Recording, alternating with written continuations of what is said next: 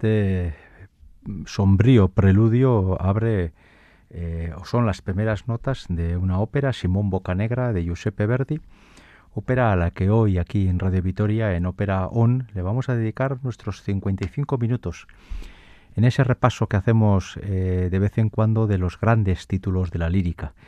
Y hoy vamos a visitar esta página verdiana que sin ser una de las más populares, yo sí creo que tiene unas cualidades musicales realmente notables. Quizás en el debe de Simón Bocanegra esté un libreto que es bastante complicado de seguir eh, en primera instancia, y yo diría que hasta en segunda también. Pero en cualquier caso, musicalmente hablando, Simón Bocanegra tiene unas páginas de una gran belleza, y este preludio eh, sombrío nos coloca en una plaza de Génova en el siglo XIV, cuando unos conspiradores están intentando colocar a Simón Bocanegra, que es un corsario, un pirata, como nuevo duque de, de Génova, en representación de los plebeyos. Y es que en aquella sociedad que estaba dividida entre plebeyos o personas sin privilegios y los aristócratas, personas que tenían privilegios económicos y sociales, los plebeyos están tratando de tomar el poder para poder mejorar su situación teniendo en contra, lógicamente, a los aristócratas, a los nobles, a la nobleza italiana de esa época. Precisamente uno de los aristócratas que están en Génova, Jacopo Fiesco, está llorando la muerte de su hija. Eh, su hija tenía relaciones, eh, por así decirlo, extramaritales, fuera de todo deseo de su padre, precisamente con Simón Bocanegra, y había sido madre, había tenido una hija, lo cual eh, para Jacopo Fiesco era poco menos que la deshonra de la familia. Su hija acaba de morir y en ese momento eh, Jacopo Fiesco canta la tristeza que siente por la muerte de su hija, pero también el remordimiento que tiene porque precisamente él, con su extrema dureza, ha recluido a su hija durante años en el palacio como castigo por haber tenido esa relación clandestina con Simón Bocanegra. Esta situación le permite a Verdi crear una página para bajo que es una de las páginas para esta cuerda más conocidas de la literatura verdiana. Il Lacerato Spirito, eh, una de las páginas más frecuentadas por los cantantes, eh, los bajos que abordan el, el mundo verdiano, y una página muy habitual en los recitales de canto de los bajos. Vamos a escuchar a uno de los grandes nombres del siglo XX, Nikolai Giaurov, cantando esta página que también se sitúa en el prólogo de Simón Bocanegra.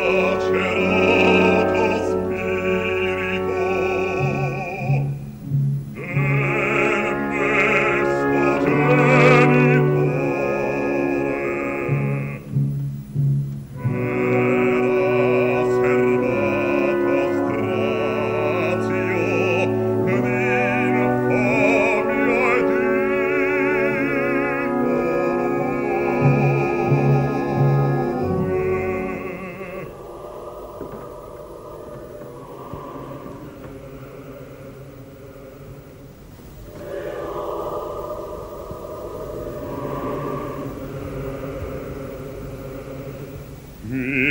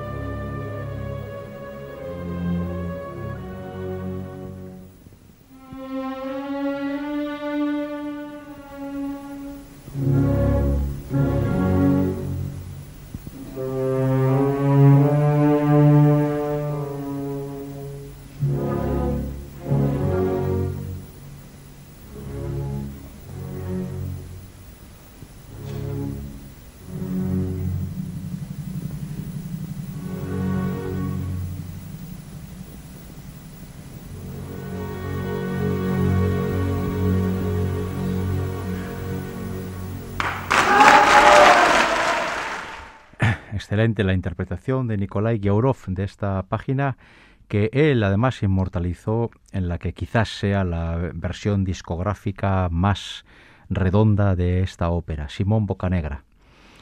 Eh, he de reconocerles que cuando me planteo el resumir el argumento de la ópera para ir intercalando los distintos fragmentos musicales, la verdad es que esta ópera a mí siempre me ha producido un cierto estupor porque es bastante conflictiva, bastante liosa de explicar. Eh, una vez que ha muerto la hija de, Jacopo Fiesco y él en esta canción, en este aria, lamenta la muerte de su hija, habremos de saber que producto de ese amor eh, fuera de toda norma, nació una niña que está perdida, que está, que está perdida, que está extraviada, nadie sabe dónde está. Simón Bocanegra quiere aceptar el cargo de duque de Génova en la confianza de que Jacopo Fiesco, así, con una responsabilidad política, le aceptará mejor. Pero él aún desconoce la muerte de María, el amor de su vida. Por eso cuando entra en el palacio y descubre el cadáver de su amor, eh, grita de forma desesperada, mientras Jacopo Fiesco eh, le recrimina el hecho de que tuviera esa relación eh, extramatrimonial con su hija y además le robara su virginidad, eh, dejándola embarazada y dando a luz a una niña posteriormente. Sin embargo, a Fiesco se le avinagra aún más el aspecto cuando se entera, porque en la calle sale la, sale la gente a celebrar la nueva elección del duque de Génova, que es precisamente Simón Bocanegra, un plebeyo.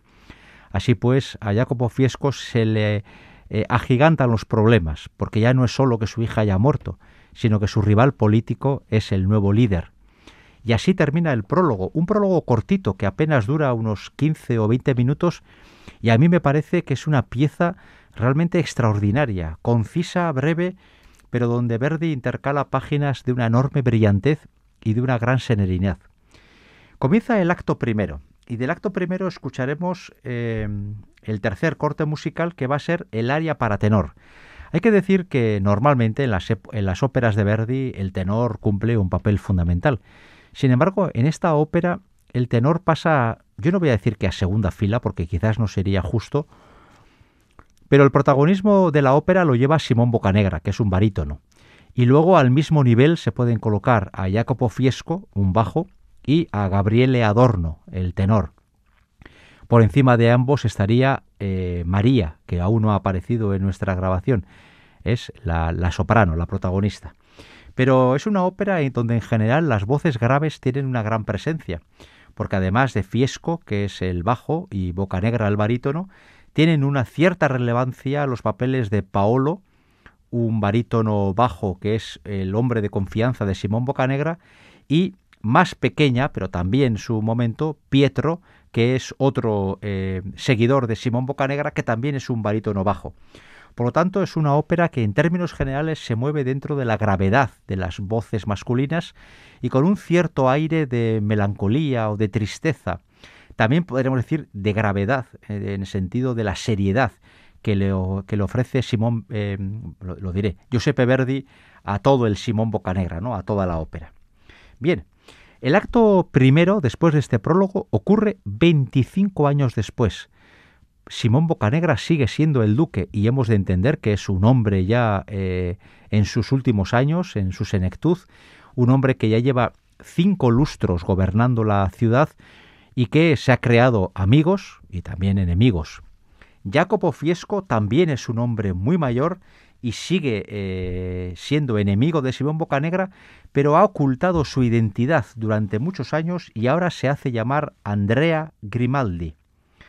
Andrea Grimaldi y su familia, que es enemiga de Simón Bocanegra y que por lo tanto ha sufrido bastante eh, las decisiones políticas del, del duque de Génova, adoptó a una niña tiempo A, niña a la que hacen llamar Amelia Grimaldi.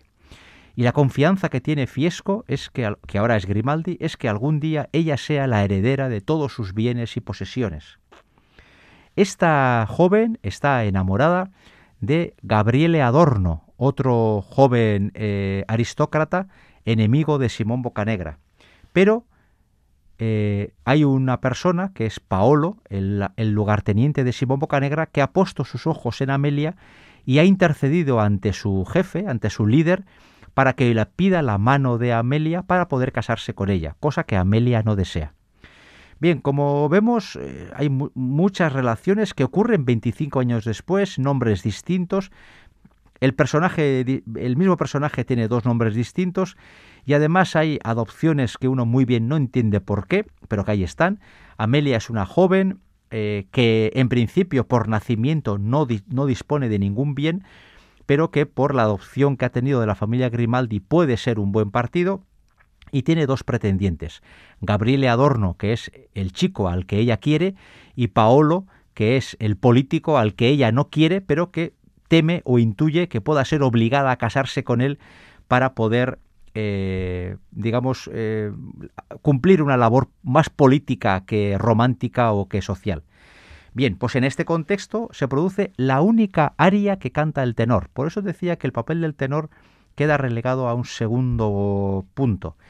Hacia el comienzo del acto primero, el tenor tiene que hacer frente a su aria, que la vamos a escuchar ahora, en una grabación en directo del Gran Teatro del Liceu de Barcelona y donde Gabriele Adorno lo interpreta el también catalán Josep Bros.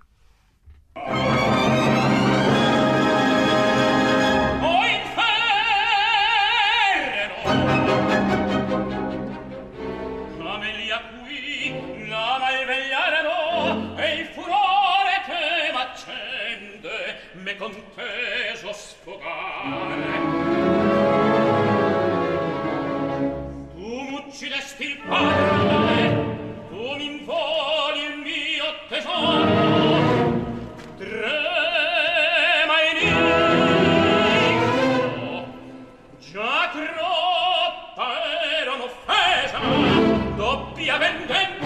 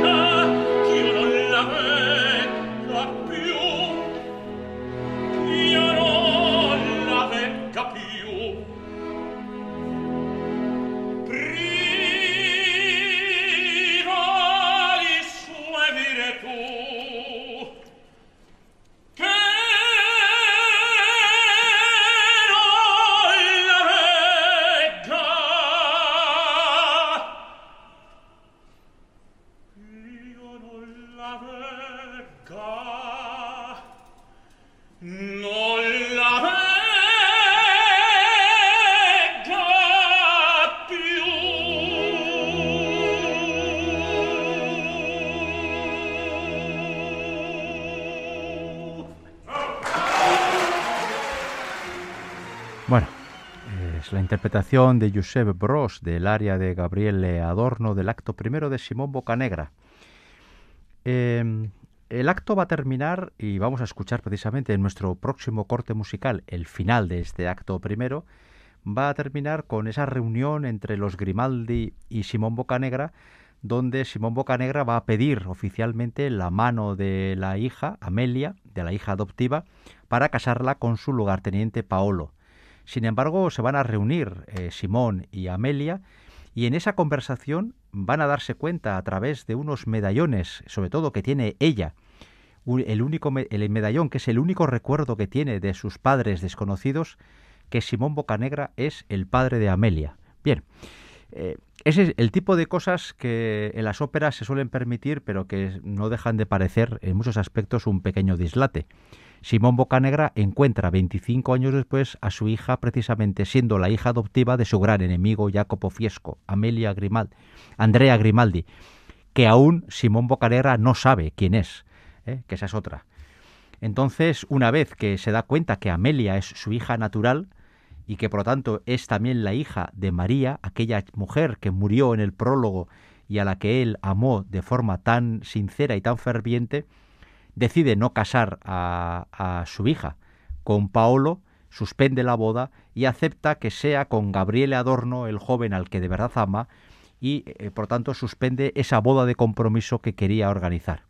Esto va a irritar sobremanera a Paolo, que se ve traicionado, con lo cual va a decidir secuestrar a la joven Amelia Grimaldi para forzar la boda. Bien, en la segunda escena eh, tenemos quizás el momento político por excelencia. El Senado genovés está reunido, Simón Bocanegra quiere evitar la guerra con Venecia, pero eh, parte del Senado eh, le exige que declare esa guerra por diferentes intereses.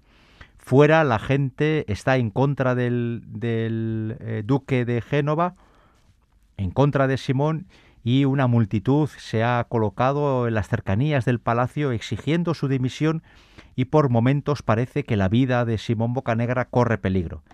Simón Bocanegra hace una cosa, eh, digamos, valiente. Ordena abrir las puertas del palacio, la gente entra en el palacio, él se coloca delante, les explica su punto de vista y poco a poco consigue que esa multitud que estaba exigiendo su dimisión e incluso su cabeza, acabe aclamándole como un hombre de paz. Eh, de repente aparece Amelia en el Senado. Amelia se ha escapado de los secuestradores. Simón Bocanegra tiene bastante claro, o por lo menos intuye de forma veridiana, que Paolo puede estar detrás del secuestro, pero no tiene pruebas. Así que decide maldecir al anónimo secuestrador y exige que todos los presentes maldigan al secuestrador incluido el mismo Paolo, que por, que por lo tanto se maldice a sí mismo. Este es la escena final del acto segundo, y esto es lo que vamos a escuchar a continuación en el corte musical más largo de hoy. Es el acto, el final del acto primero, este acto que se celebra en el Senado y con toda la escena de la maldición de los secuestradores. Amelia Grimaldi es la soprano italiana Katia Ricciarelli, y Simón Bocanegra es el legendario barítono Piero Capuccilli. Estos siete largos minutos marcan el final del, del acto primero y más o menos el ecuador de Simón Bocanegra. Escuchémoslos.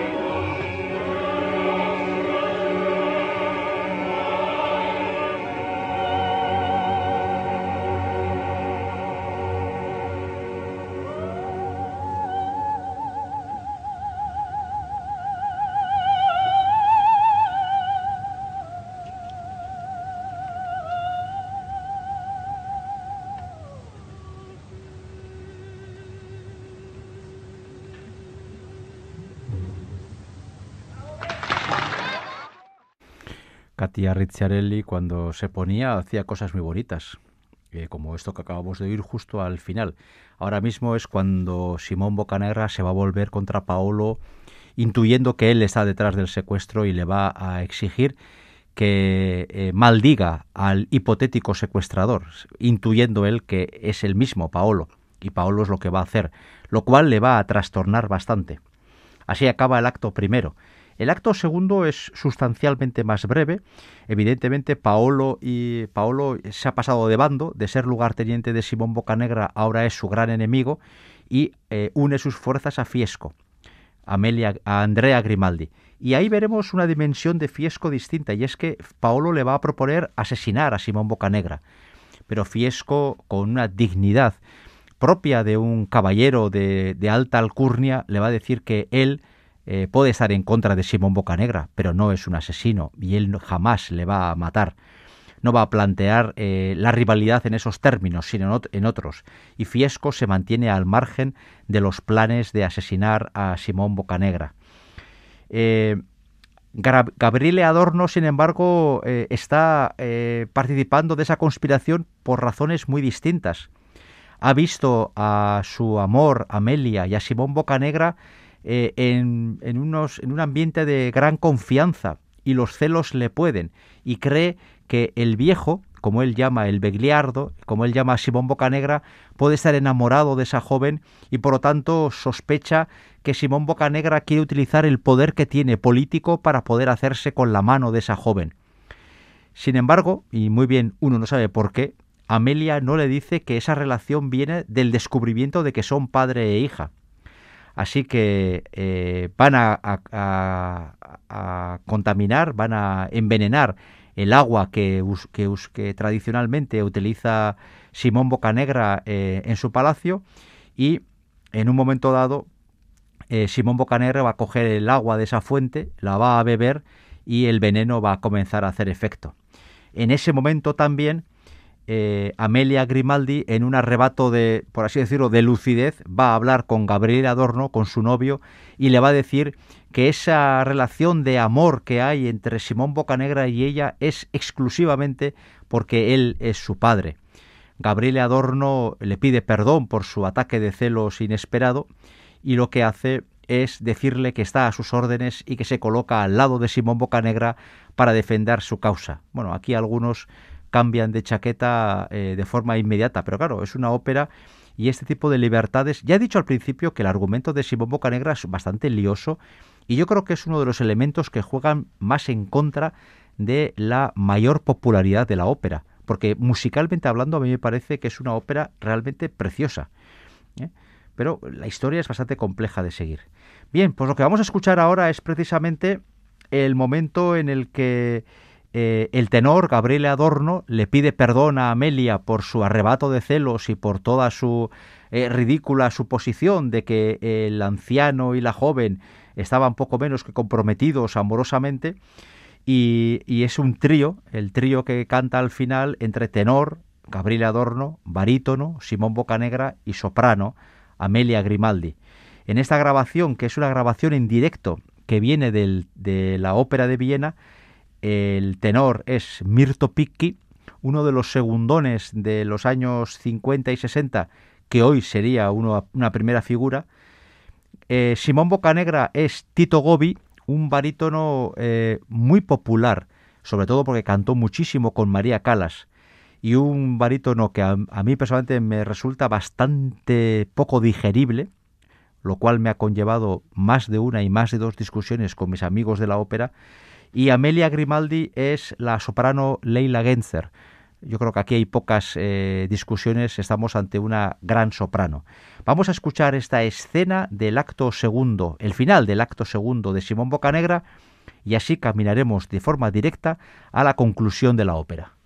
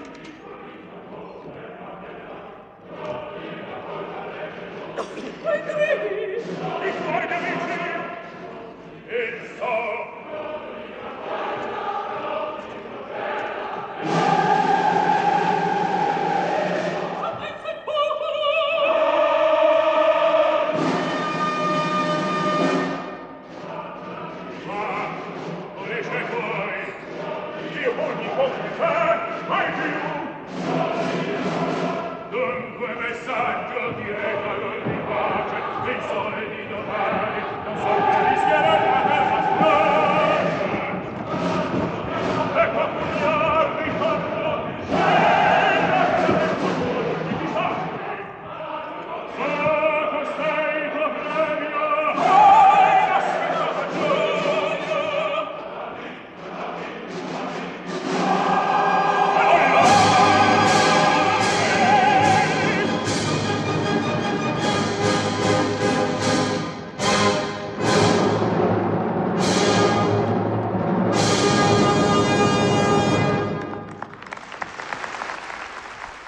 Escuchábamos el final del acto segundo con las voces de Mirto Picchi, tenor, Tito Gobi, barítono y Leila Genzer, eh, soprano, en la ópera de Viena, eh, cantando el final del acto segundo de Simón Bocanegra. Y es que hoy, en nuestro programa 201 de Ópera On, estamos dedicando nuestros 55 minutos de todas las semanas a esta ópera de Giuseppe Verdi, Simón Bocanegra, una ópera que sin gozar de la popularidad de otras, del mismo compositor, yo sí considero que está a una altura artística digna de las mejores.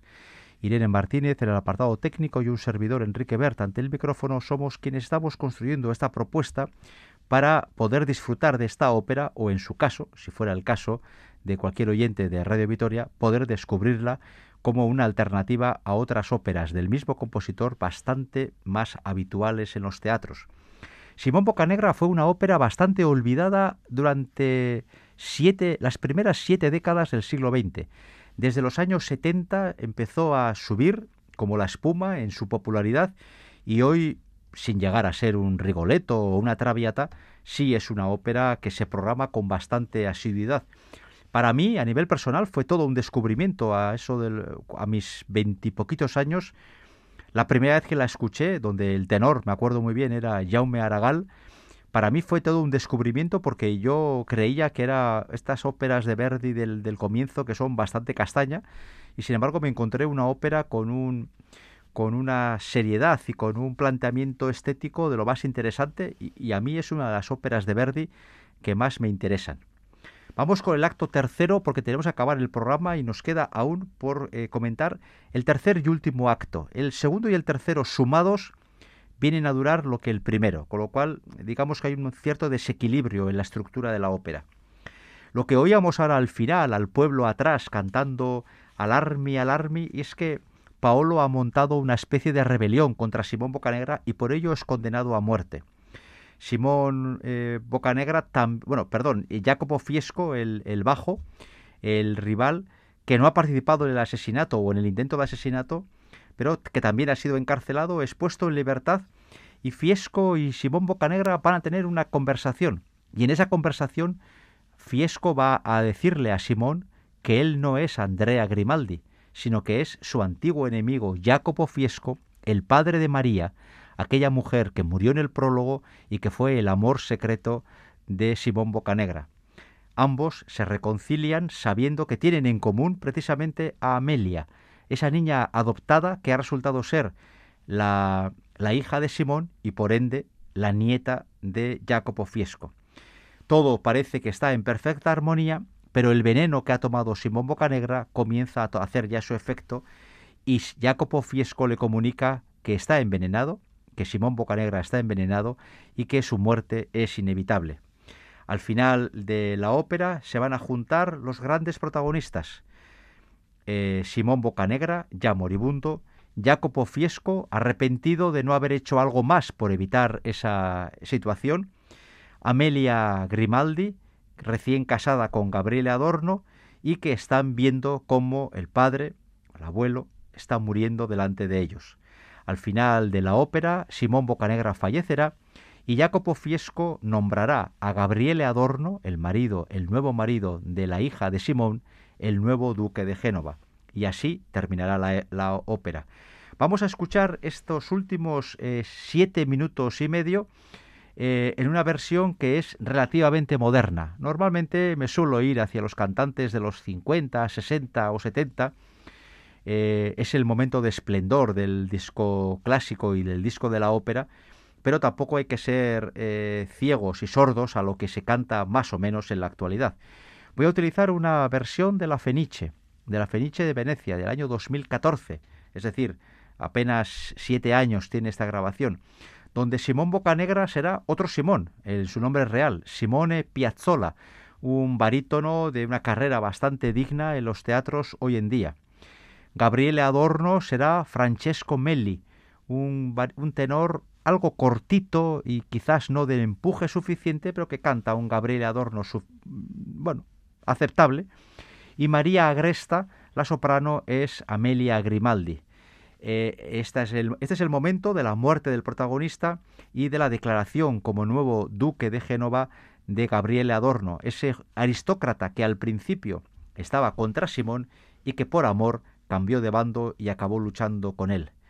Eh, es también el momento en el que Jacopo Fiesco, ese bajo que al principio de todo cantaba su odio a Simón y el dolor por la muerte de su hija, acaba reconociendo que la muerte de Simón Bocanegra está cargada de dignidad y que, a fin de cuentas, era un hombre bueno.